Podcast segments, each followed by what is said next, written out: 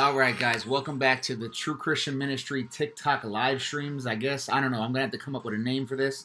Uh, we are live on TikTok, but as promised, we are recording these for you guys listening on Spotify and Apple. So uh, if you're listening there, thank you so much. Uh, make sure you're hitting subscribe, and um, yeah, now I'm gonna get into the live stream. All right, guys, what's up, man? Uh, yeah, it's Sunday. Y'all know how I like to do it on Sundays. I like to come live. I'm gonna turn off the comments. We're gonna read the Word of God. That's what we're gonna do today. Uh, so if you're looking for arguments or debates, or if you're a non-believer and you came in here to try and prove something, uh, this is not the location for it. Um, it's just not. We, we, we don't want to play that game right now. Um, so we are here to preach the Word of God. We are here to uh, uplift each other in Christ, and we are here to just really reflect on our Lord and Savior.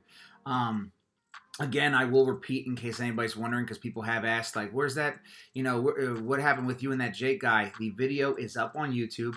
I have attempted to post highlights of it on tiktok now for two days straight and um it won't finish processing. Like i don't know what's going on at all. Like i i've re-uploaded it several times several times and it seems to just uh i don't know it, tiktok's acting goofy as always um, no, no, it, it, it uploads it, but then it sits there processing. So in, in case you guys don't make videos on TikTok or a lot of them, um, when you upload it, it always goes through a processing phase, but that usually lasts like five seconds. And the longest I've had it go is like 10 to 15 minutes on something that's like maybe got some words in it that the algorithm catches. I don't know what it might be. But um, my videos have been sitting there with zero views in the processing status for like 24 hours. Actually, like 27 hours now. Never seen that before. It's mind blowing. Um, but oh well, we'll see. Um, but all right, guys, comments going off because, like I said, people are gonna come in here and they're gonna come in here and be like, "Oh, I'm here to tell you that I'm I'm the teacher and I know everything and blah blah blah blah blah." Uh, that's not what this is for. Let's dive into the Word of God, guys. So if you're listening on Spotify or iTunes and you want to follow along, you can tune. I mean, uh, open your Bibles to Luke chapter five. Same thing with you guys on TikTok. Um, and the reason I wanted to start here is because, you know, Luke 4, we see the temptation of Jesus. Sorry, I just realized my microphone was a little bit backwards. We see the temptation of Jesus, and then uh, right after that, he begins his ministry. He begins actually walking because a lot of people know that, you know, he, he starts his ministry at 30 years old. And I have to remind myself often that the people listening might not have this base foundational understanding. And if you have that and you're listening, like, duh, Mike, we know, we have to remember that there are people that don't. So let's just talk about it for a second. Um, Jesus does not begin his ministry until the age of 30. Now, there are people out there that try and take this and then try and twist it around and be like, well, what he was doing in those missing years is he was in India or he was becoming a Buddhist or uh, this, this, and that. And they, you know, humans, we love to have conspiracy theories. We love to try and make stuff up. No, for Jesus' first 30 years, he was living as a person. God came into the flesh to experience our lives and what we go through. And Hebrews tells us that he does this so he could be the perfect high priest. Because as a high priest, you're a representative of a group of people. And to be a representative, you should be able to relate to them. I apologize. Uh, I might edit that out for y'all listening. Maybe not. Who cares? You wanted me to record this. You're going to get it exactly how it comes. But um, as I was saying before my son came in here to say hi to you guys, so for 30 years, Jesus was living the life as a human. And this is why when you see him begin to walk in his ministry, you see people saying in the scriptures, Isn't that Jesus? Isn't he the carpenter's son? Isn't he the carpenter? Like they call him a carpenter as well. Isn't he the one, uh, you know, aren't those his brothers and sisters? They know him. There's a reason why he knows who Lazarus is. He knows who uh, Mary, uh, not Mary, his mother, but the Mary and Miriam. He knows these people. He has been living in the flesh, not telling it. He doesn't. He's not revealing anything. He's just living, right? The only people that know is most likely his mom and Joseph, right? That's the only way, only people that I would assume know. But we don't know that information. And if we don't know that information, we also have to understand that that means God did not intend us to need that information. People love to, like, I get it if you're not a Christian and you want to search out crazy information because you don't trust God in the first place. As Christians, it's crazy. We, we, there are Christians out there that claim to be Christians, but then treat things as if they believe in a weak God, right? So you got Christians that doubt God's ability to preserve His Word. Uh, you got Christians that will go looking for hidden revelation without reading His known revelation. Uh, you got Christians that think that there's things hidden, in, like I said, like this God gave us what we need. At the end of the Gospel of John, it literally says that there's lots of things Jesus did we can't write down. In fact, I believe John says you could not write down everything Jesus said and did in all the books of the world, right?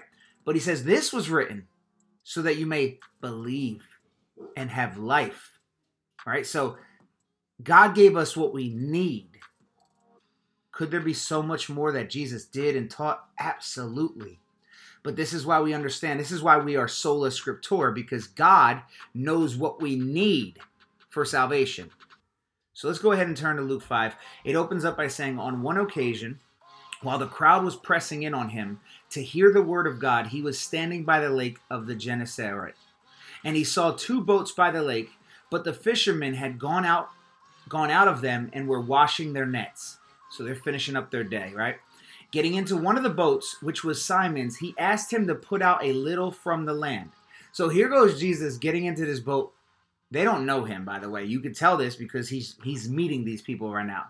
And it says he sat down and taught the people from the boat.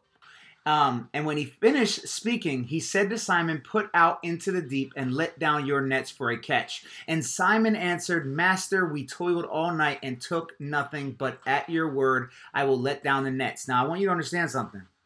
Whatever Jesus was just teaching from his boat already has Simon talking about master.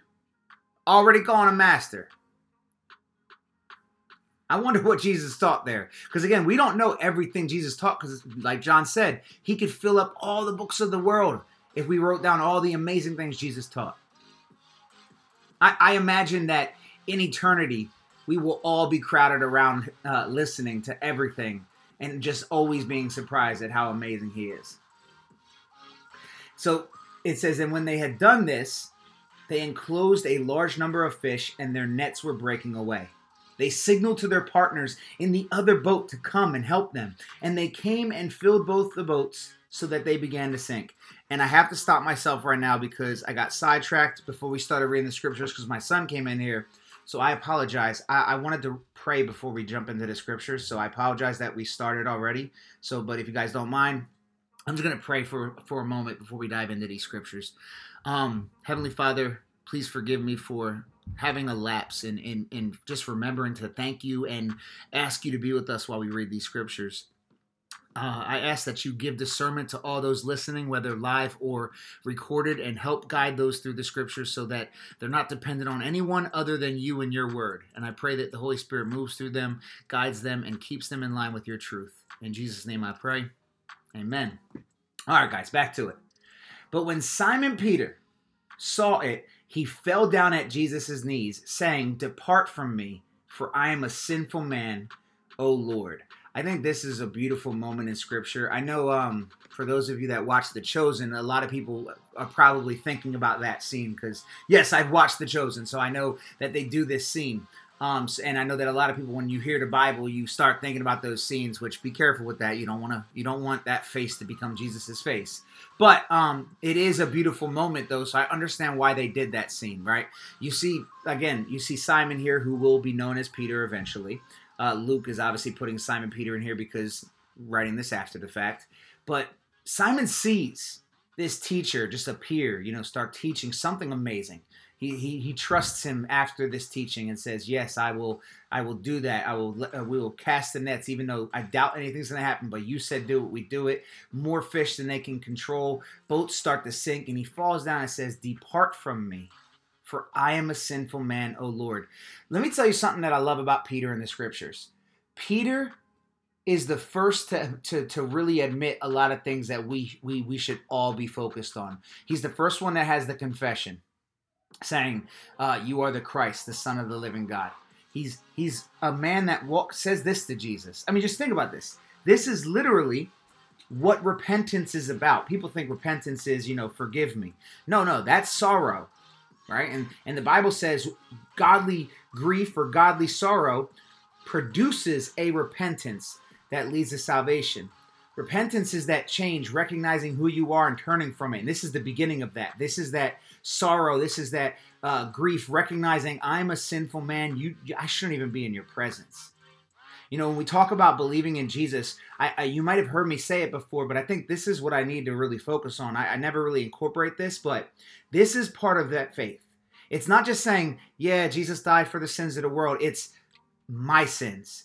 I am a sinful man, O Lord. I don't deserve you, Lord. It's that recognition. We see that in Romans 4 as well. In Romans 4, it says, To the one who does not work, but believes in him who justifies the ungodly. Notice Paul doesn't just write for the one that believes in him.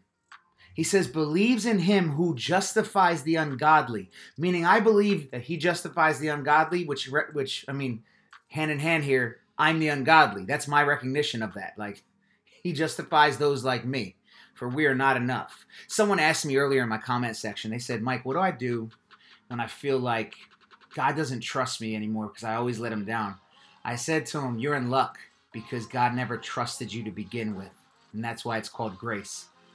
You can't let down God because God doesn't put his trust in you. He tells you to put your trust in him.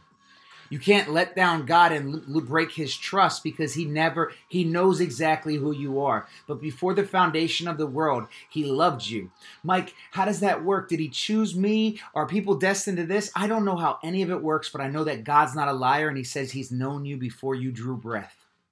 That's the truth how any of it works beyond that. People would rather get focused on how does it work and what is it is god fair? Like first of all you can't determine fair if you don't even understand how it works. Like i can't like imagine me watching a cricket game trying to determine what's fair bro. I don't even know what's happening. First of all why why are they holding these paddles? I don't even understand.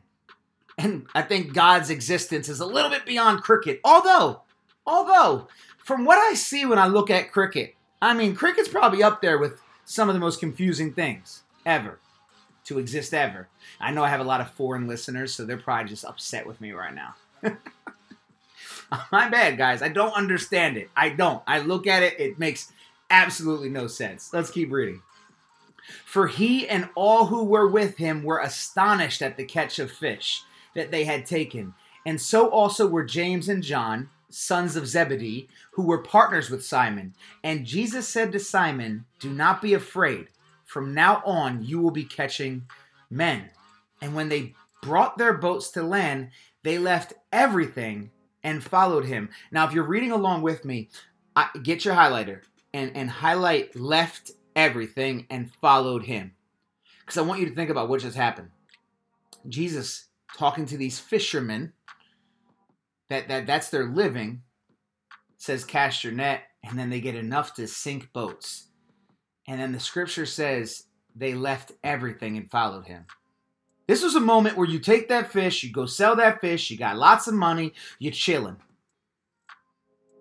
but they sold they le- they left everything. It's it's crazy. God blessed them not to give them the blessing but to set their eyes on the one who gives the blessing. And so they just said oh cool. I saw it. Don't care about it now. I care about you. But there are people today that have their eyes on the blessing. They're looking for the blessing. And when the blessing comes if the blessing comes that's what their eyes are set on. God's not here to give you blessings to make you happy. The reason god does things like gives blessings and performs miracles is never to give you something in the temporal wor- world.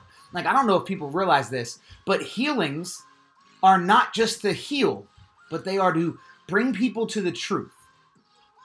If me being healed was necessary for someone else to believe, then I would believe God will heal me. But if my healing will bring nobody to the Lord, I don't believe God's going to heal me. And that's not a shot against God, it's because I don't care about the physical body. The only reason I would want God to do anything miraculous to this physical body is if it benefits others. And at the same time, sometimes the lack of giving you a blessing benefits others. See, a lot of people think that that miracle is what you're looking for, but what if God is saying, "Hey, people might come to people will come to faith by watching and seeing how strong your faith is during tribulation, during trials." So you want God to deliver you out of the trial, not realizing He's smarter than you. And maybe what He wants is that others can see you pushing through the trial and saying, That's not that person. I know that person. They would never have been like that in the past. Something's different about them. Something is absolutely different about them. The old Mike running the streets, gang banging, not caring about nothing.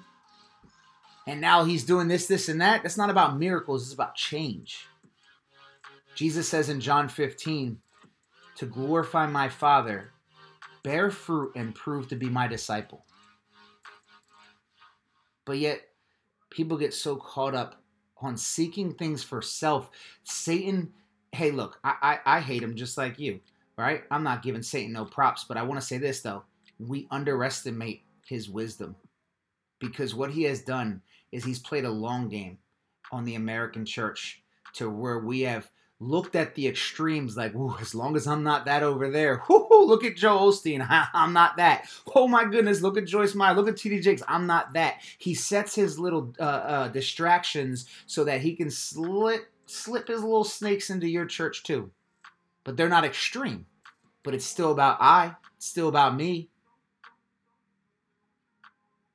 And it's it's so ingrained that when I speak about it, I'll have people that'll still come in my comment section saying, God doesn't want us to, you know, this, this, and that. It's okay to pray for financial relief. And I'm not sitting here saying you can't be talking to the Lord about financial struggles. What I say is, if the main reason why you talk to the Lord is about money, then your God is money. If the main reason I talk to my, uh, to God is about my wife only, then maybe I'm idolizing my wife. This doesn't just go for money, but if you if you're not turning to God just cuz he's God, but you only turn to God when things get rough, you're either trying to create a genie or there's something you're idolizing that only that causes you to turn to him. I know people that won't open a Bible, but you tell them that tithing, tithing isn't biblical. They'll become scholars to go ahead and find a way to protect their money. And then they'll tell me, like, Mike, tithing's not for us. I'm like, congratulations, you you did some Bible study. Here's the bad news though. Your sinful heart is why you did that Bible study, and the Lord knows that. Because you didn't do that to, to find out is tithing for us because you didn't do that for uh, tattoos you didn't do that for uh, any other levitical laws you didn't do that to learn about the covenants you did that for money and money only i hope y'all are understanding what i'm saying i'm not saying tithings for today either. I'm, t- I'm proving a point that if that's what it took, hold on. If that's what it took for you to open the Bible up, well, guys, that's think about that. I, I, always tell you guys, pay attention to the why and not the what. Why are you doing things? What why is that the, the decision you make? Why, why, why? You will learn so much more when you learn about the why. Let's keep going, verse 12. While he was in one of the cities, there came a man full of leprosy. And when he saw Jesus, he fell on his face and begged him, Lord, if you will, you can make me clean. Something so powerful here. And guys, if you're new here, this is how I read the Bible. We stop. We we we analyze sentences. So yes, I'm sorry. If you thought we were just going straight through, that's not what we're doing today. Immediately upon seeing Jesus, he falls to his face, begs him, and says, Lord, if you will, you can make me clean. There's so many small things in Scripture we can learn from. Look at just the way this man approaches God. He doesn't say, Lord, if you will, can you please? He says, You can. I know you can. I have no doubts. It's up to you if you will. And that's it. Leave it at that. Lord, I believe, and if it be your will because there's nothing he can't do. Sometimes I think also we that live in a more more spoiled civilization. I mean, in America, man, we're so spoiled, man. Today in church, I'm just looking around and I'm looking at us in our comfortable clothes and we're warm and just I'm just it, it, I'm always like, oh my goodness, we're so spoiled. But one thing I have to remember though is God is not stretched thin on his capabilities. So yes, there are people that have bigger needs than us, but that's not a reason. Again, Satan has convinced some of us that hey, God's not, hey, God's got way more important things to do than you. Your problems are, you're good. Don't let don't let Satan tell you that. God cares about all your problems because he's a father. And just as much as my son just annoyed me when he came in here because he was asking me the dumbest question in the world, I love him. Yeah, when he walks out the room, he's gonna be like, Ugh. but I love him to death. And our Father cares about your problems. He's not stretched thin. Yes, there are children dying of hunger, malnourishment, uh, dysentery. Yes. And we should be praying for them. But just because they, they exist doesn't mean God doesn't want to hear that you're struggling and that you need Him. He's not stretched thin. And believe it. Believe that he answers prayers. And sometimes what you don't realize is his answers aren't in the physical, they're in the eternal because a good father sometimes gives you a gift that won't pass away. Anything he gives you in the physical will fade away when this earth fades away. For all you know, the, the times you think God said no, he was really stacking up your presence up in heaven when you get there. You asked, I had it for you, I was waiting for you. Don't let the lack of seeing something before you think your father said no. Do you think Jesus would teach you how to pray and then uh, teach you how to pray a prayer that God doesn't listen to? When Jesus says pray these words, do you think he taught you a prayer that doesn't work? When when it says the Spirit intercedes on your behalf, do you think the Father says no to the Spirit when the Spirit knows what you need? The truth is, you're just looking for the wrong thing sometimes, or you don't actually believe he'll give it to you. and, and, and I'm gonna be honest with you if you don't believe he's going to give it to you, why should he give it to you? Because you're not going to truly thank him for it when you get it. Because you're going to do this. The people that don't actually believe in their prayers, let me tell you what happens when your prayers get answered. You always hit the like, yeah, it, it, it probably wasn't him, but like, man, that's awesome, right? You get this like, you you you're scared to boast in the fact that your Lord heard you and answered you. So like this humility, I guess you're like, well, you know, this great consequence. No, Praise the Lord. Hallelujah. I asked and I received. Bring glory to my God. Ask and believe so that way, instead of sitting there waiting and wondering, will he answer, be a watchman and wait for his answer so that way you can glorify him when the answer comes. Go back and look at Elijah. When Elijah prayed about the rain, he prayed and then he kept sending his servant. And every time his servant came back, he said, No, no, no, go back. Because he knew God's going to answer me. I don't know when. That's God's time, but it's going to happen. Trust your Lord. Again, I'm not saying you'll get a yes on everything because there's many times you'll get a no. But the no's aren't always what you think. The no's come a certain way. I love what James says. He says, You ask, but you ask amiss, asking for things to spend on your worldly passions. I've said this before in live streams, but there are certain things that you're praying for right now that if you received it, it would actually push you further away from God. I'm be honest with you. Some of you right now are praying for something that you don't realize would distract you from the kingdom, distract you from God. Do you think a loving God would give that to you? Why would he let you drive yourself away from him? Seek first the kingdom of God and then and all righteousness, and then all things will be provided to you. Don't listen to these Mike Todds and TD Jakes or whatever their names are saying, seek the all things. God wants to give you the all things. No, no, no, no, no. He wants you to seek first the kingdom of God and then he will give you all things. He rewards his obedient children with love, just like you reward your obedient children. My disobedient children, I still love them, but I don't reward them. If if my oldest son walked in here seven times and I kept saying, "Get out," and then on the eighth time he walked in and said, "Dad, can I borrow ten dollars?" Do you think I'm going to give him ten dollars? Do you think I'm going to bless him? And we can take it away from financial blessings. Let's say he says, "Dad, can I have some extra video game time?" No, Sit down and listen. Maybe, maybe you're not waiting on God to answer. Maybe, just maybe, God's waiting on you to be obedient. Maybe God is sitting in the chair next to you saying, Son, daughter, sit down, please. Just sit still. You're in the waiting room. You're a kid bouncing over the place, or you're in the in the in the in the grocery store saying, "Daddy, I want the Skittles, please." Throwing a temper tantrum. You don't realize it, and yet God's just waiting on you to just shh and listen. It's not always, we're never waiting on God. It's never us waiting on God. Don't ever let those words come out your lips. God's timing is perfect, so you can't wait on him. If he ain't here, it's not time yet. let me stop. You know, I can get caught. All that because he said, Lord, if you will, can you you can make me clean. And Jesus stretched out his hand and touched him, saying, I will. And then he said, Be clean. I'm sorry, but we were talking about James. And the way that verse goes, I have to talk about one more thing in James, let me turn over to James. So he says, if you will, right? And, and the reason that makes me think of James is because in James 3, there's a certain passage that I, it's been stuck in my head for a while now. And I think the reason is because I get so many people that ask me, Mike, I'm worried about the rapture. Mike, I'm scared. What do I do? How do you get through? How do you go day by day worrying about these things. And, and it's crazy because I've never had this fear of rapture end dates. I mean, I know there's people in here that love to talk about it because it is a clickbait central. Like, if I know it is, people love conspiracy theories. If I was to make a video and say, What if I told you Lucifer's real name? Was Benjamin. Like everybody would be like, oh my goodness, they love this hidden information about Satan and demons and rapture. But it's so dangerous to have this idea in your head like you will be raptured. And not that I'm not, I'm not talking about the rapture itself, I'm talking about you. It is arrogant and boasting to think that you have tomorrow. Like there's so many people from the beginning that always think I'm going to be raptured. I'm going to get caught up to the Lord. If it be God's will, do not forget that.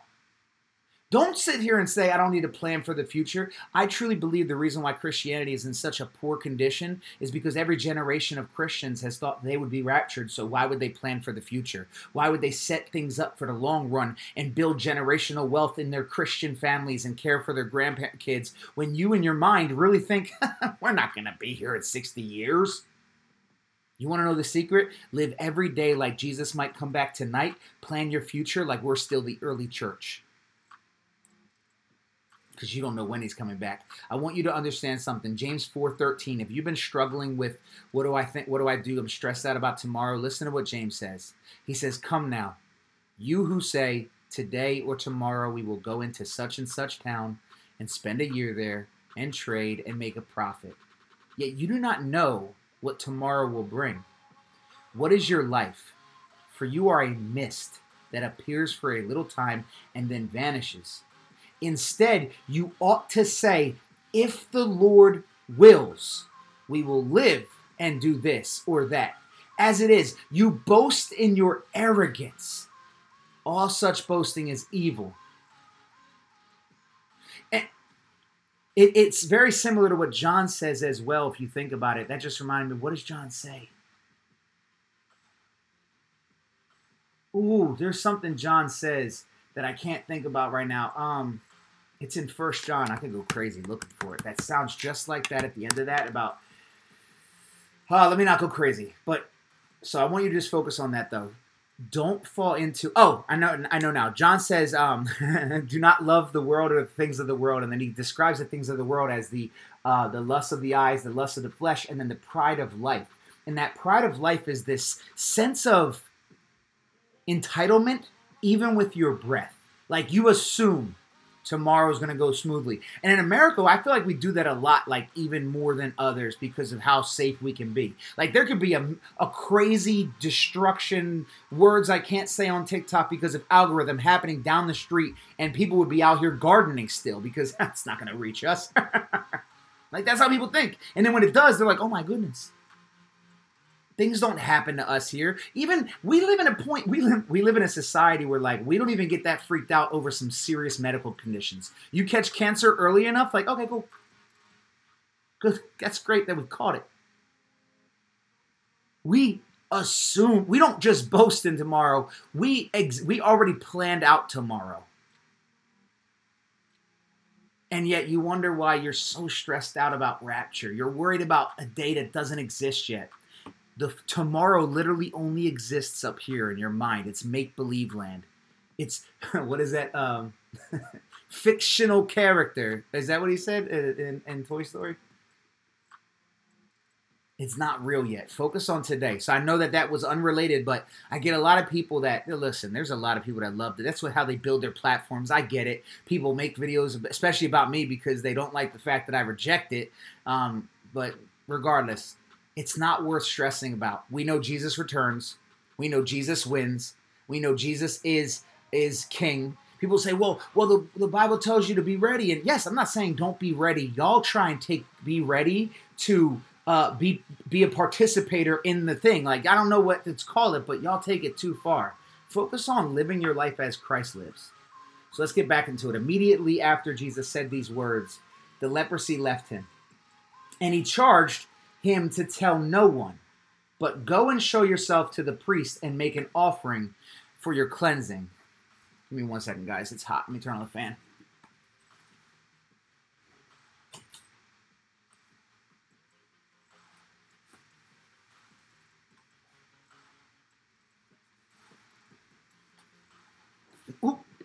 Oh, that's going to be loud for those listening. I just hit my uh, stomach on the microphone. I'm sorry, guys. So, he tells them to tell no one.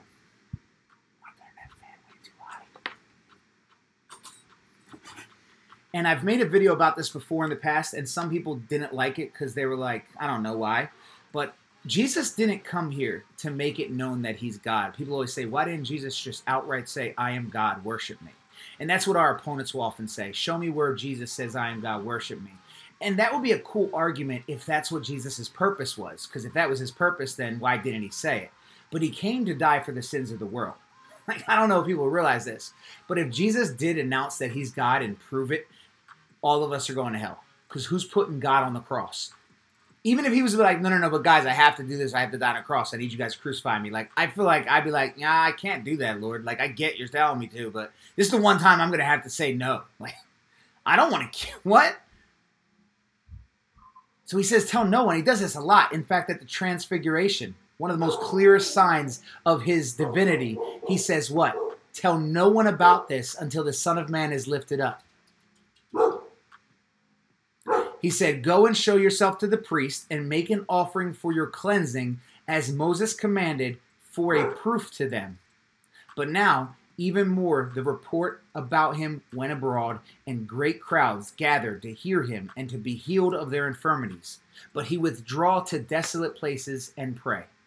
And we see that a lot. Jesus goes and gets that time, which shows us that God in human flesh, having to deal with some of the things that we deal with, took a lot of time in privacy to pray. He didn't feel like I have to do everything right the second. He took his time. And that means, guys, take time, rest, pray, be in prayer. Please be in prayer. I hope that um, all, all of you that claim to be Christian and, and profess to be Christian are praying because that's a dangerous thing to not pray because it, it, it, it makes your life harder the times in my life, because I'm not saying you're not Christian if you don't pray, because we all go through those moments. Like if you've never prayed, that's a whole different conversation. But we all go through seasons where our, our amount that we, it's sort of like life. Like when you first moved out of your house, you might not have called home every day, but then sometimes you call home every day, right? You're, you're talking to your father every day. Sometimes you don't talk to him because you, you're embarrassed about what you've done. You don't want it to come up in a conversation. And sometimes we just purposely avoid these things. Same thing goes with our Heavenly Father. Don't overthink this. God calls Himself the Heavenly Father for a reason, so we can approach it and understand how this relationship should be. He also calls, uh, uh, uh, you know, Jesus is our groom and we are the bride for a reason. Like people, I don't know why, but people think like maybe He's called the bride of Christ because we have marriage, but that's the opposite. We have marriage because we are His bride. Uh, we have fathers because he is the father. It's not the other way around, right? Um, don't let your don't let don't let anything keep you from that conversation with him. You're never too unworthy to talk to him. You're, you're never too dirty to talk to him. Let me. Many of you have heard me quote this before, but I really feel like this is one of those powerful little moments in, in a book for those that feel like they don't they're not worthy enough to pray, so therefore they stop praying because they're unworthy. Um, so I'm just going to read it real quick. I am commuting this morning with those who believe on the name of the Son of God and in the efficacy of prayer. How do you not expect an answer? I think I hear you say, one reason is my own unworthiness. How can I think that God will hear such prayers as mine? Brother, sister, let me remind you that it is not the man who prays that commends the prayer to God, but the fervency of the prayer and the virtue of the great intercessor. Did you ever read Psalms 34? Caref- and carefully consider where David was when his prayer had such good speed with God. He says, Oh, magnify the Lord with me, and let us exalt his name together. I sought the Lord, and he heard me, and delivered me from all my fears. This poor man cried out, and the Lord, the Lord heard him.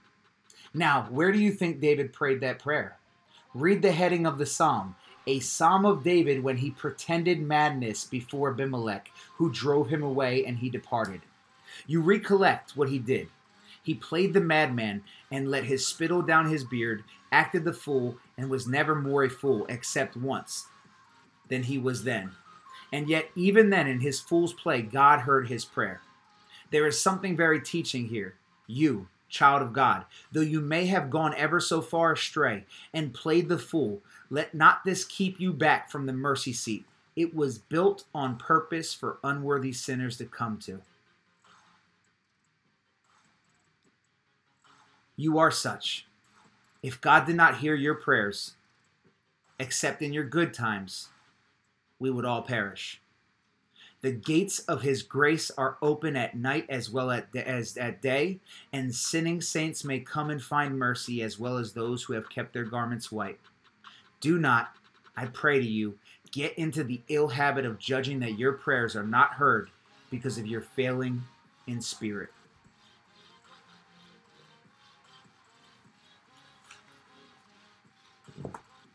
Let's keep going. On one of those days, as he was teaching, Pharisees and teachers of the law were sitting there, who had come from every village of Galilee and Judea, and from Jerusalem. And the power of the Lord was with him to heal. And behold, some men were bringing on a bed a man who was paralyzed, and they were seeking to bring him in and lay him before Jesus. But finding no way to bring him in because of the crowd, they went up on the roof and let him down with his bed through the tiles into the midst before Jesus. And when he saw their faith, he said, Man, your sins are forgiven. And the scribes and the Pharisees began to question, saying, Who is this who speaks blasphemies? Who can forgive sins but God alone? Let's stop there for a moment because a couple things that are really important maybe you want to highlight, right? When he saw their faith, I mentioned earlier that God's miracles weren't about the person all the time that was getting the miracle. Sometimes it was about those watching, right? And their faith was why they why he he helps their friend, right? And then the, the Pharisees, you'll hear people all the time try and really act like Jesus didn't say things or do things that only God can do. But the Pharisees who understood the law better than some dude in 2023 that gets on YouTube, were in his presence saying, Whoa, whoa, who can say these things but God? Like it's clear. And then listen what it says right after that, verse 22.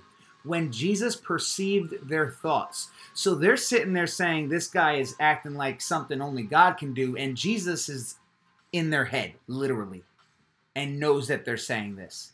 He perceives their thoughts. And he says to them, Why do you question in your heart? So not only does it say he hears their thoughts, he perceives their thoughts, his first statement to him is like, Hey, I know you're questioning me in your hearts. Like it's not something I heard you say, I know it. He says, Which is easier to say, Your sins are forgiven, or say, Rise and walk? But that you may know that the Son of Man has authority on earth to forgive sins. He said to the man who was paralyzed, I say to you, rise, pick up your bed, and go home. People will. Y'all know I always have to bring up eternal security people will say like, "Hey, you know, now that I'm saved, you know, if I, you know, if I wanted to walk away, I could. So eternal security is fake." Let me tell you something about my Jesus. Let me tell you something about my Jesus. And I never say my Jesus, but right now I feel like I want to say my Jesus because it offends me when people say like, "Now that I'm in the Lord, I can walk away from Him." Let me tell you about my Jesus real quick. He can look at someone who's crippled and say, "Stand up," and despite the cripple, he stands up, and that leg is healed because His commands are listened to. He can tell Lazarus, a dead body, stand up, and that dead body listens. Not a single command that Jesus gives can be t- uh, can can can be rejected if he doesn't want you to. So if I'm in Christ, if I'm in Christ, if I've already made my choice to give my life to Christ, if you think that I can somehow walk away from the one who has authority, that gives grace, that gives that makes you holy, that blesses the eternal life, like it blows my mind when people who claim to be Christians say these words that I can still walk away to try and prove their doctrine. It's disgusting, to be honest with you.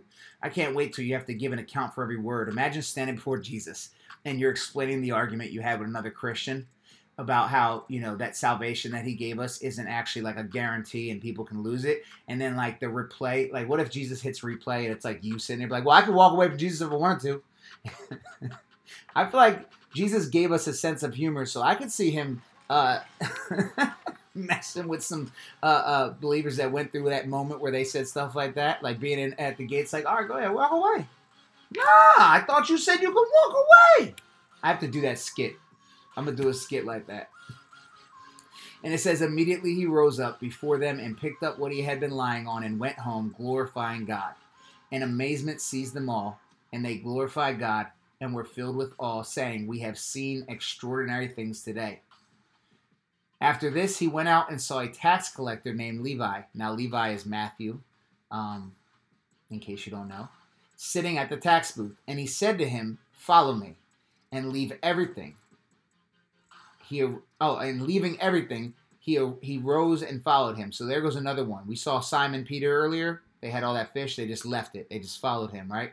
It's it's in today's society, people don't think it's leave everything and follow me. They think it's, hey Jesus, you wanna you wanna come over here and walk with me?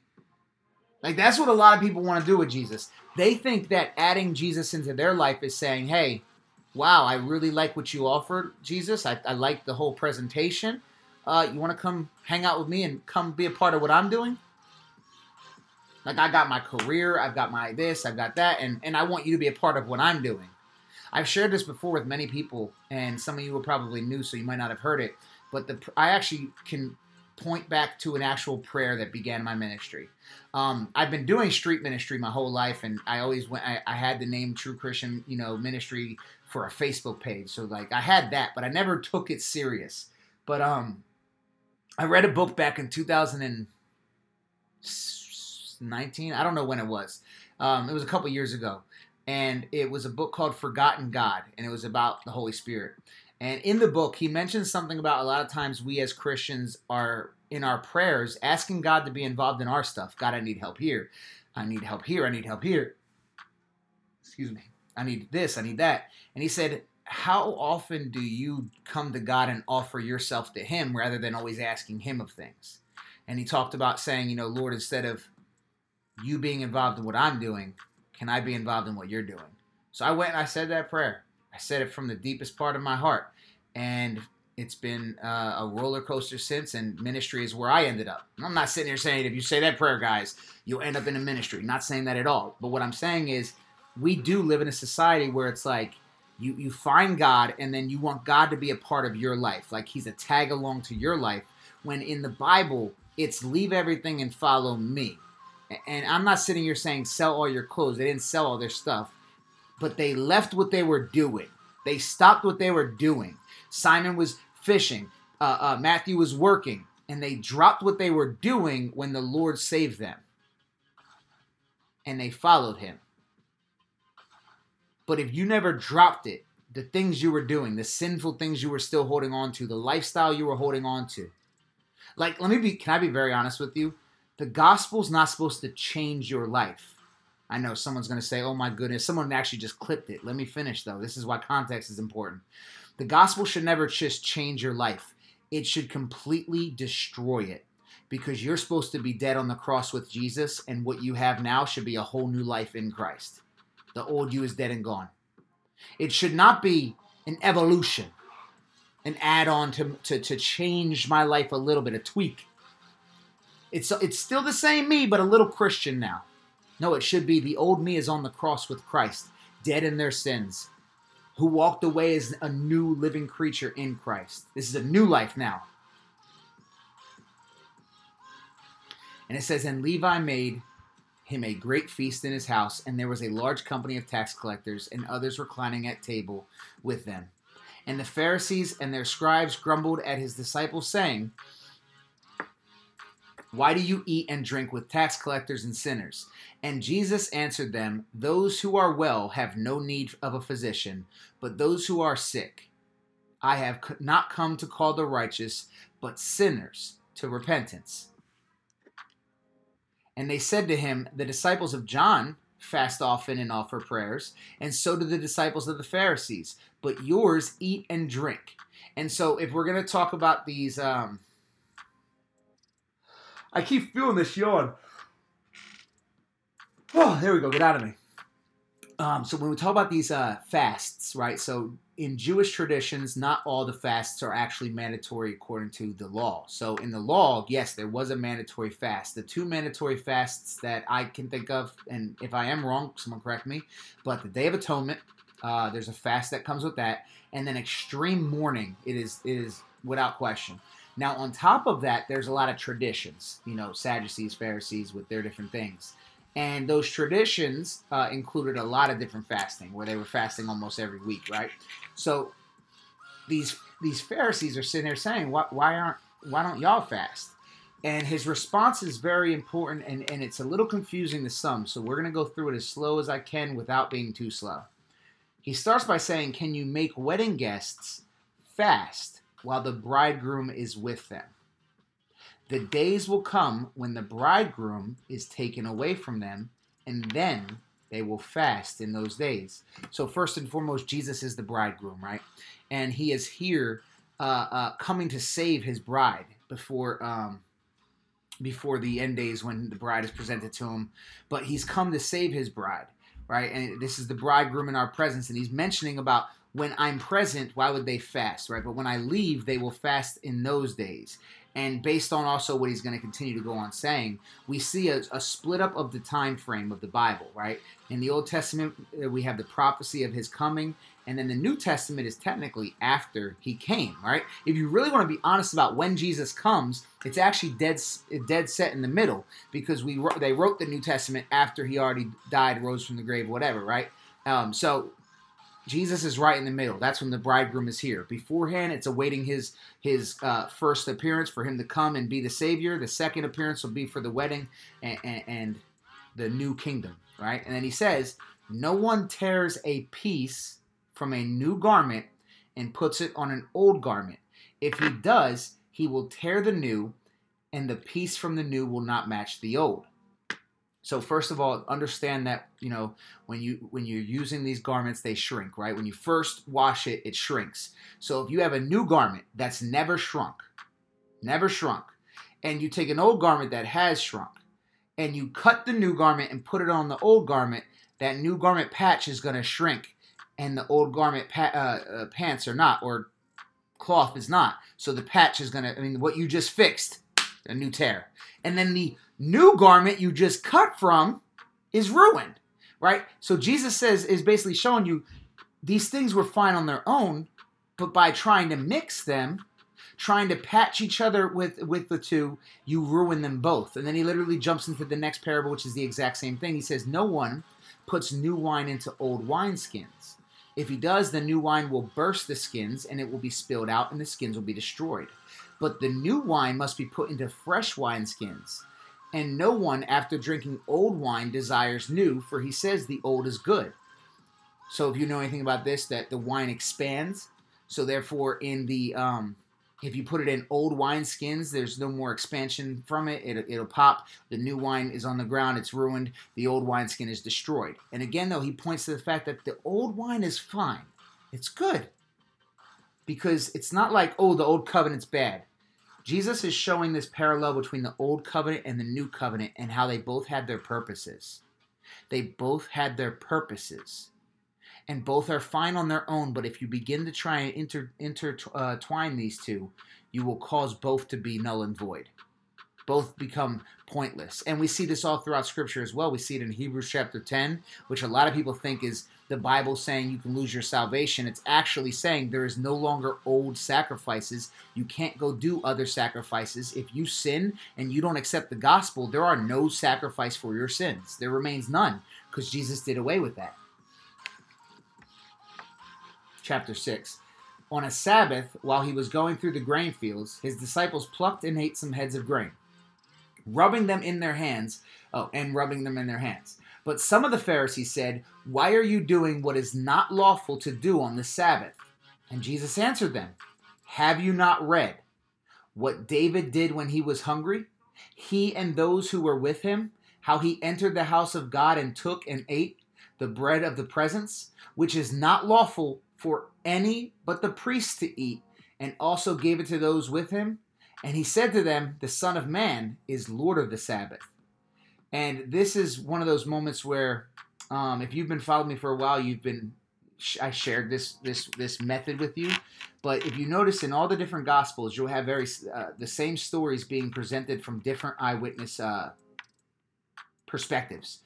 So this is one of those stories that if you do all the gospels together and read it in each one, it actually pieces this together in a very beautiful way because there's things that Luke doesn't write down that you know Mark will write, etc., etc. Same thing with the Nazareth story. I've actually went through the entire Nazareth story Bible, uh, uh, gospel by gospel, right? So we we don't see him saying here that the Sabbath was made for man, not the man for Sabbath, right? But we know if you've read the Gospels that this is also mentioned, right? Um, this is the Pharisees again creating something that the Sabbath was not. And this is what cracks me up. This is honestly what cracks me up. When there are people today that are literally doing what the what the Pharisees did. Like a complete lack of understanding of the Sabbath. A complete lack of understanding. Let me tell you what the Jews have done to the Sabbath. They have turned it into a harder work than the six days. Like your six days of, of working are not as hard as the Sabbath because the Sabbath has become a work to not work. For example, I've shared this before, but in Israel, if you want to take an elevator in a in an office building on the Sabbath, there's a Sabbath elevator that hits every single floor because pressing that elevator button is a work. Are you serious? That that's what you think God intended when telling you to keep holy the Sabbath? Don't press an elevator button. And even here, they're hungry. They need to grab a little bit of food. And oh, oh, oh. Did you just heal on the Sabbath? Right before this, right? People that try and take, even today, people will say, hey, why do you go to church on Sundays? Why don't you go on the Sabbath? Um, where does the Bible ever say the Sabbath is the day you go to church? Because the Sabbath is the day of rest. Now, did the Jews go to synagogue on the Sabbath? Yeah, because they couldn't do anything else. Like, literally. What? Close my door all the way. I said I don't care. Close the door. these kids. Um, the Sabbath in the in the scriptures, it's clear as the day. Keep it holy. Rest. Keep it holy. Rest. Well, what's the word holy? Set apart. So make that day set apart for you, and then rest. Make sure you get your rest. Nothing about the Sabbath in the scriptures describes it as this is the day you have to go to a congregation, you have to worship. It's not the day of worship, it's the day of rest because every day should be my day of worship. If I could go to church on Saturdays and Sundays, then I would go both days. Um, some people do. Some people go three days a week. So I know people that go to church seven days a week. They go to church that has uh, uh, services every day and they go every single day. It's mind blowing. Don't let these legalists try and lock you into some type of law. First of all, our God wants someone who shows up without a command. That's what love is. Love is the one who shows up without being asked to show up. On another Sabbath, he entered the synagogue and was teaching, and a man was there whose right hand was withered. And the scribes and the Pharisees watched him to see whether he would heal on the Sabbath, so that they might find a reason to accuse him ladies and gentlemen, these people still exist today and they're on TikTok all the time. They're watching every video that you make. If you're a content creator, they're waiting for something for you to say wrong. Did you hear that? They were watching so that they might find a reason to accuse him. Before he even does something to be considered guilty, they don't like him. So they're watching him to present something. If anything comes up, and, and if you speak enough or if you present yourself enough, if you do anything enough, there will always be moments for someone to try and twist it. This is why we should never believe what anybody says about anyone unless there's evidence for the fact and witnesses, or just you hear it out of their mouth. Because these people will do it to Jesus, so they'll do it to you. But he knew their thoughts. Here's where Jesus also has the one up. You and I don't. We don't know their thoughts. Jesus is like, oh, You think you're about to get me? And he said to the man with the withered hand, Come and stand here. I love that. That shows Jesus was like, "Oh, you thinking in your head that you gonna get me for something I'm not supposed to do? I'm about to do something you think I'm not supposed to do without you even uh, probing it." He said, and, he, and it says he he rose and stood there, and Jesus said to them, "I ask you, is it lawful on the Sabbath to do good or do harm?" To save life or to destroy it. So they didn't say nothing. Remember, they were thinking it. they were thinking about it. So Jesus calls dude up and asks him this. And then it says, after looking around at them, he said to him, Stretch out your hand. So he didn't even, he just looks around, no one answers, stretch out your hand. And he did so, and his hand was restored. But they were filled with fury and disgust with one another what they might do to Jesus. They hated him. People say, Mike, what's blasphemy the Holy Spirit? It has everything to do with intention. These people knew exactly what he was doing. They knew exactly who he was because he fits all the criteria of the Messiah. He wasn't the Messiah they wanted, though. They wanted a Messiah to show up with, uh, you know, king's uh, a king outfit on to conquer and slay their enemies. He came as a servant leader to die for the sins of the world, and to the uh, to the Jews, the cross is a stumbling block. Verse twelve. In these days he went out to the mountain to pray. And all night he continued in prayer to God. And when day came, he called his disciples and chose from them twelve, whom he named apostles Simon, who was named whom he named Peter, and Andrew his brother, and James, and John, and Philip, and Bartholomew, and Matthew, and Thomas, and James the son of Alphaeus, and Simon, who was called the Zealot, and Judas the son of James, and Judas Iscariot, who became a traitor. And he came down with them and stood on a level place with a great crowd of his disciples and a great multitude of people from all Judea and Jerusalem and the seacoast of Tyre and Sidon, who came to hear him and to be healed of their diseases. And those who were troubled with unclean spirits were cured, and all the crowd sought to touch him, for power came out from him and healed them all. And he lifted up his eyes on his disciples and said, Blessed are you who are poor for yours is the kingdom of God. Blessed are you who are hungry, for you shall be satisfied. Blessed are you who weep now, for you shall laugh. Blessed are you when people hate you, and when they exclude you, and revile you, and spurn your name as evil on account of the Son of Man. Rejoice in that day, and leap for joy. For behold, your reward is great in heaven, for so their fathers did to the prophets. But woe to you who are rich for you have received your consolation. Woe to you who are full now, for you shall be hungry. Woe to you who laugh now, for you shall mourn and weep. Woe to you when all people speak well of you, for so their fathers did to the false prophets. And everybody listening on this live stream, I've got extremely bad news to you. Don't go thinking that this doesn't include you. If you live in the United States of America, we're rich and we're full. Don't ever let that be forgotten because if you slip into some complacency, you are exactly who he's talking to. Let us never stop loving people. Let us not cling to our wealth and our money. And I say, Mike, I don't have any wealth. Again, if you live in America, you have more wealth than you would ever understand. Even the homeless in America have it better than some people that aren't homeless in other countries.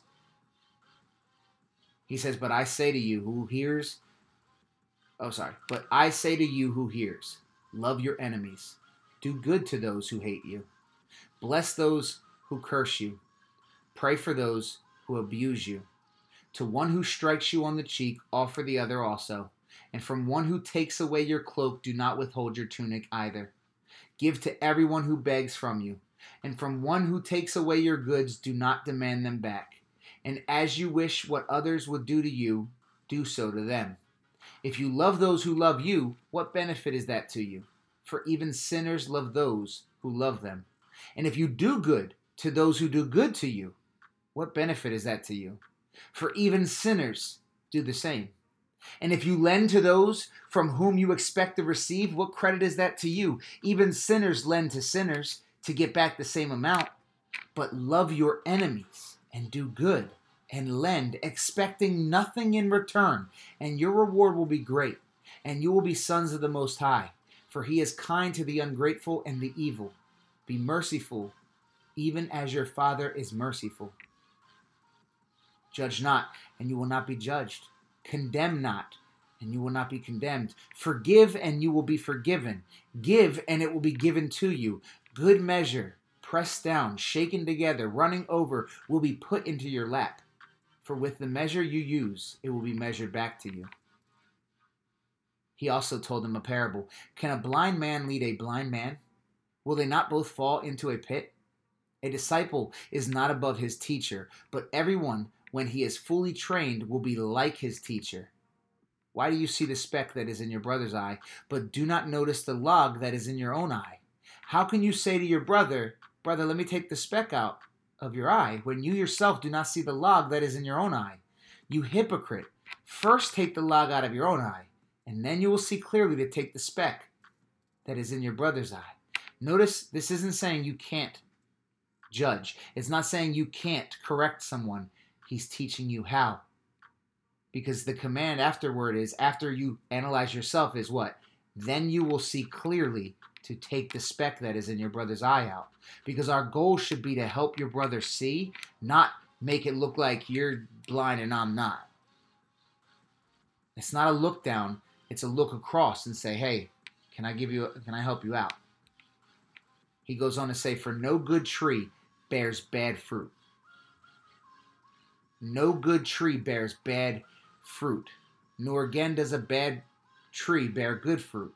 For each tree is known by its own fruit. I love the way this is written. Uh, they they extremely emphasize each and own. Right? It, it, it's it's driving it home to say each tree will be. Uh, what am I looking for here? Sorry. Each tree is known by its own. And the reason why it's capitalized in your bible if, your if your bible has it capitalized because the greek was capitalized. Like this is legit an emphasis here. And i stopped and if many of you that have been have been around for a little bit know that this is actually what caused me to write that thing i wrote um, about what it means to bear fruit because this is the passage where i was sitting there like wait a minute. Because each tree is known by its own fruit. That means these trees are individual on the level of fruit being different. People think fruit is an action, but fruit's not an action because Jesus isn't a liar. He said no good tree bears bad fruit, and no bad tree bears good fruit. Well, if fruit is an action, there's bad trees out there that do good things, and there's good trees out there that do bad things. It can't be the actual action. That doesn't work. What else could it be? Well, when we look at what a fruit is, a fruit is the product of the uh, of the processes that are happening inside of the tree. It is a product of what that tree is doing, and if it's a healthy tree, the fruit will be healthy. Hey, shut up, Joe. Hey, annoying. If it's a healthy tree, it will be healthy fruit. And if it's a sick tree, it will be sick, uh, sick fruit. Things you can't see happening inside that tree play that part. But the fruit is a product, not an action. The action is happening inside that tree. So when it talks about you being the good tree, your fruit is the product. What are you? Uh, uh, uh what is the uh, the end goal of the things you do? Because if your end goal is always to bring people closer to Jesus, then you will never bear bad fruit. You'll make bad decisions, you'll make mistakes, you will mess up, but the end goal is always to bring people to Jesus. So you'll never bear bad fruit. And if you don't know Jesus, no matter what good things you do, if you're not leading people to the one who gives eternal life, no matter what, you bear bad fruit because fruit has sustenance and it can give you nutrition for living like Jesus. So if I give people the Lord, then that is what gives them something that they can hold to and find nutrition in. But if you don't bring people to Jesus, all the good you do in this world is nothing. It's like eating a dirty apple. Might taste good for a moment, but something in there is going to hurt you. And just because you don't like someone else's fruits doesn't mean it's a bad fruit because a lot of fruits are different. Some fruits are sour, some fruits are sweet, some fruits are tart. The question is, is it a good fruit? Jesus doesn't say you will know a tree by how well you like their fruits. Is it a good fruit? I don't like uh, uh, uh, melons. I don't like melons that much. I no, you know what? I don't like cantaloupe, but it's not a bad fruit. I, I, I understand what it does for people. So yeah, I might run across a Christian who I'm not a big fan of his presentation. But does he preach a sound gospel? Is he leading people to Jesus? Nothing else matters. It's good fruit. You might not like their tone, you might not like their style, but what makes it good fruit or bad fruit isn't that, it's what is the product? Is it bringing people to the truth of who Jesus is? Is it a sound gospel? Don't let others tell you your fruit has to look like their fruit It's not about how much fruit. Some things produce little bits of fruit, some produce big things of fruit. And the beautiful thing about fruit is fruit has seeds in it, and those seeds can bring forth more trees that therefore bring forth more fruit. So if you provide one good fruit, you might not have a bunch of fruits, but you provided one good fruit, and that seed can then go, go forth and plant another tree. And now those two trees are bearing fruit. And they bring forth two more trees. Don't worry about what other people are doing. Don't worry about what other people's fruits are. What is your end goal with everything you do? Paul tells you all things you do, do so as if it was unto the Lord. That person at your job, treat them like you're treating Jesus. The annoying person, you know who I'm talking about. The person you try to ignore. Don't ignore them. Be loving. Be respectful. Be kind. Be a light. That person that you haven't gotten along with, that you haven't made amends with. That parent that you refuse to talk to. That brother. Bear fruit. Be loving. Forgive your enemies, even if they were in the wrong. You don't got to be friends with them to forgive, by the way, also. If someone's hurt you, forgiveness doesn't mean forgetting. You can 100% forgive someone and still be on guard. Jesus says, Be as gentle as doves, but as cunning as a serpent. No one's saying be stupid. He says, Figs are not gathered from thorn bushes, nor are grapes picked from a bramble bush. The good person out of the good treasure of his heart produces good, and the evil person out of the evil treasure produces evil. For out of the abundance of the heart his mouth speaks. So you see, inside of that tree, there's something happening. Every tree you see every day, it looks like it's a still, boring, stuck tree. But inside is just cascades of bio- biological mechanisms happening that make, you know, carbon dioxide, oxygen, all this stuff is happening. Likewise, the person you see is the outside of that tree, but inside that heart is doing something. And what will come from the, the inside of that tree is how the fruit will come out. Is it good fruit or bad fruit? Likewise, that good heart or bad heart will produce because that's where selfishness comes in. People don't, I don't like the people that get online and they do the video where they bless somebody with a thousand dollars. I love that people get blessed with the money. I despise the fact that people feel the need to record it. But Mike, it's for a good thing. You know, it, it encourages people. Is that really what they're doing? Hmm? Hmm? Hmm? Is that really? Want to go there? Maybe, maybe a couple. Maybe a handful. But the rest ain't. Don't give because someone might know you gave. In fact, try your best to be as secret as possible. Heck, sometimes I question should I even tell my wife I did something? Like if I do something in a day, run across somebody in need, um, I will normally tell her, but sometimes I'm like, ah, she doesn't need to know. Right? It's, just between me and the Lord. Let your things be between you and the Lord. Let your reward be from the Lord and not from others' reactions. Unless the moment can truly teach. Like I said, if that's the case, then hey, if you can always teach, you can teach. Teaching lessons is important. Y'all know me, I like that.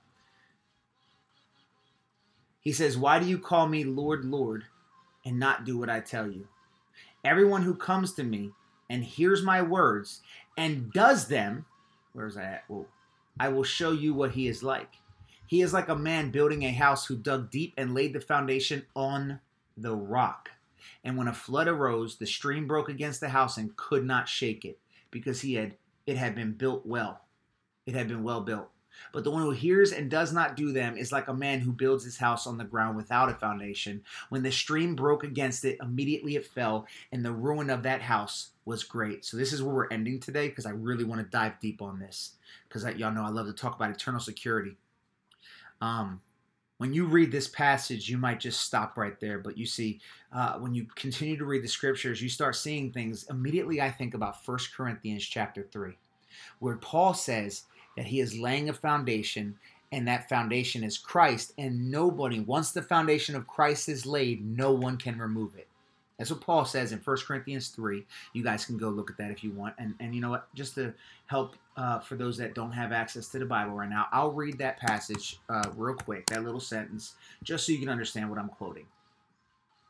Paul says, According to the grace of God given to me, like a skilled master builder, I laid a foundation, and someone else is building upon it.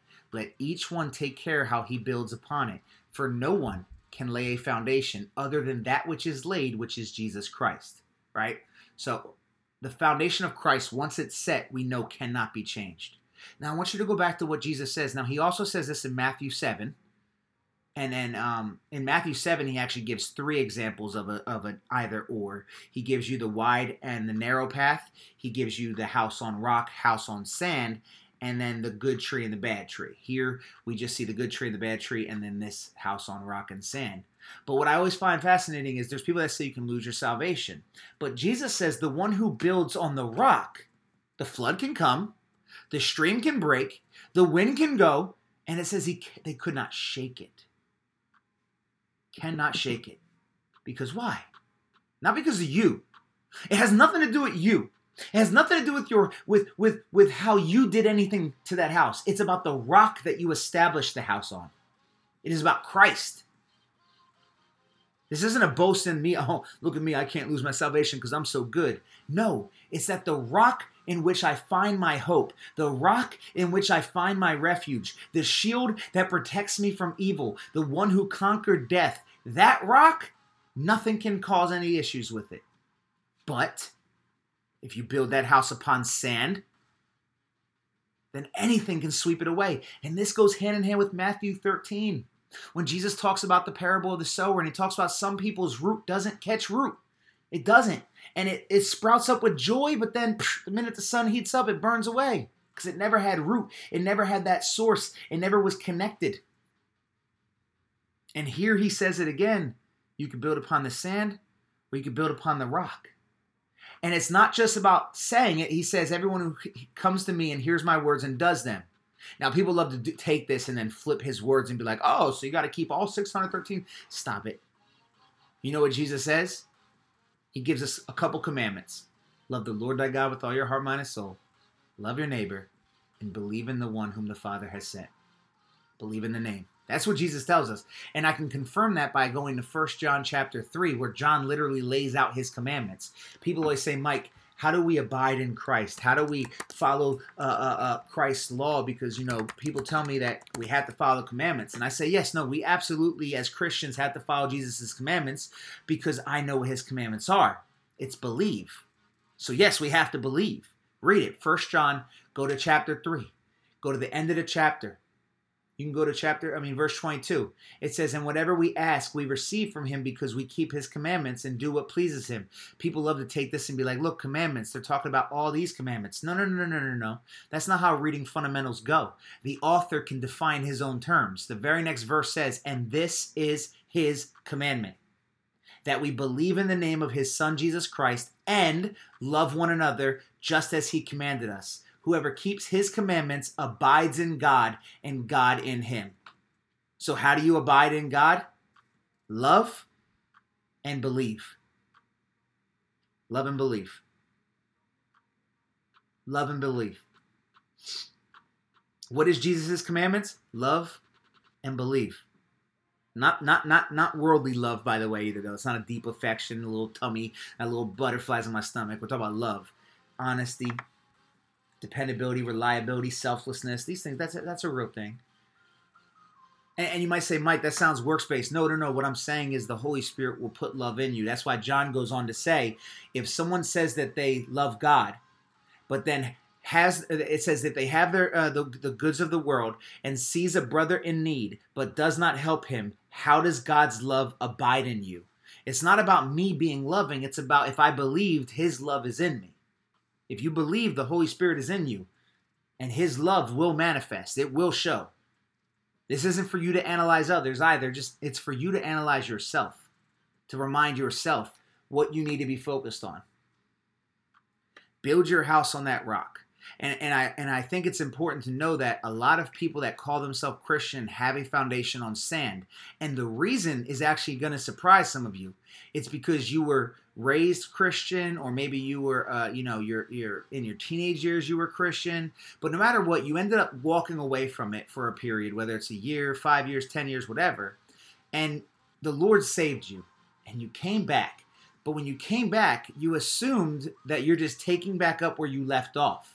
And you assumed that everything was fine before you left. But the truth is, some of you don't realize that the reason you left was because you had a bad foundation. So instead of coming back and trying to resume, you need to go back to the beginning and check the foundation. Go just go back to the beginning. And I, we talked about this in a podcast the other day. I think it's um, called The Foundation. If you want to watch it, it's on our YouTube. It's under the the title is the uh, is your our foundation or the foundation.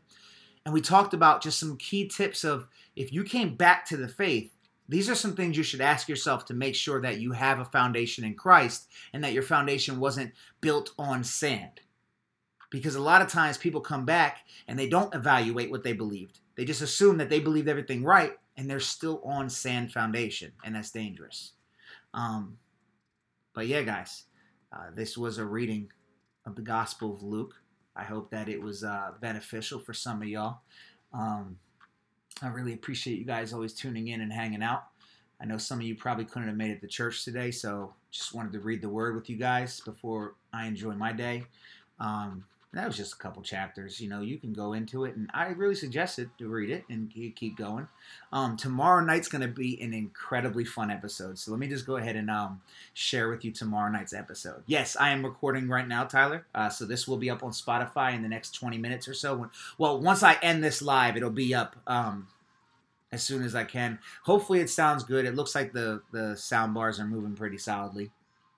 Um, but so tomorrow night, I convinced JD even though I've uploaded um, the debate discussion thing with that Jake guy, I said, hey, do you want to do a live reaction? So tomorrow night on the podcast, we're gonna watch that debate, and it's going to be a live reaction.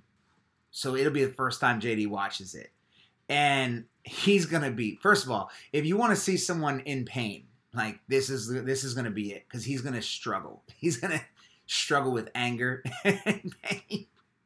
Um, but yeah, so we will be doing that tomorrow, uh, 8:30 Central. Um, but yeah, uh, what you, what's what's going on, guys? Where can I listen to the podcast? So the podcast is live on TikTok and YouTube uh, Mondays and Wednesdays, 8:30 Central, and then the audio podcast, old episodes or whatever. All the links are in my bio. You can watch old episodes on YouTube, or you can listen to them on Spotify and Apple. These live streams get recorded and put on the audio only. These don't go on YouTube. Uh, so, to, for example, this live stream will be on Spotify and Apple about 20, 25 minutes after uh, we get off here. Obviously, these ones are probably a little bit more difficult to listen to, I would imagine, because people can't see the comments, so they don't even know what I'm reacting to and, and whatnot. Um, the foundation episode, anywhere that all of our podcasts are at. Like I said, you can listen to old episodes either on YouTube or Spotify or Apple or SoundCloud. Links are all in the bio. Um, I think my YouTube is still open actually, so I might be able to just tell you how far back the episode is. Nope, my YouTube's not open, so sorry. As far as everybody listening on Apple and Spotify, I don't want to make this longer than it has to be. So while I finish up things here with everybody on TikTok, I want to thank you for joining in and listening. I'm sorry that you missed the live stream, and maybe you didn't miss it. Maybe you were here and you wanted to go back and listen. Whatever the case may be, JD and myself greatly appreciate you guys just listening. Uh, for everyone that shares it, and also for those that pray for us, I know that we say it, but I don't think it gets said enough. The fact that you take the time to think about us in your prayers. Uh, we, we greatly appreciate it. We love you guys, and we thank you for everything that you do to help this ministry grow. Uh, may we all be able to work together to bring the Lord to someone every single day. And make sure you guys continue to come on back and join us. Uh, see you guys Monday at 8:30 Central.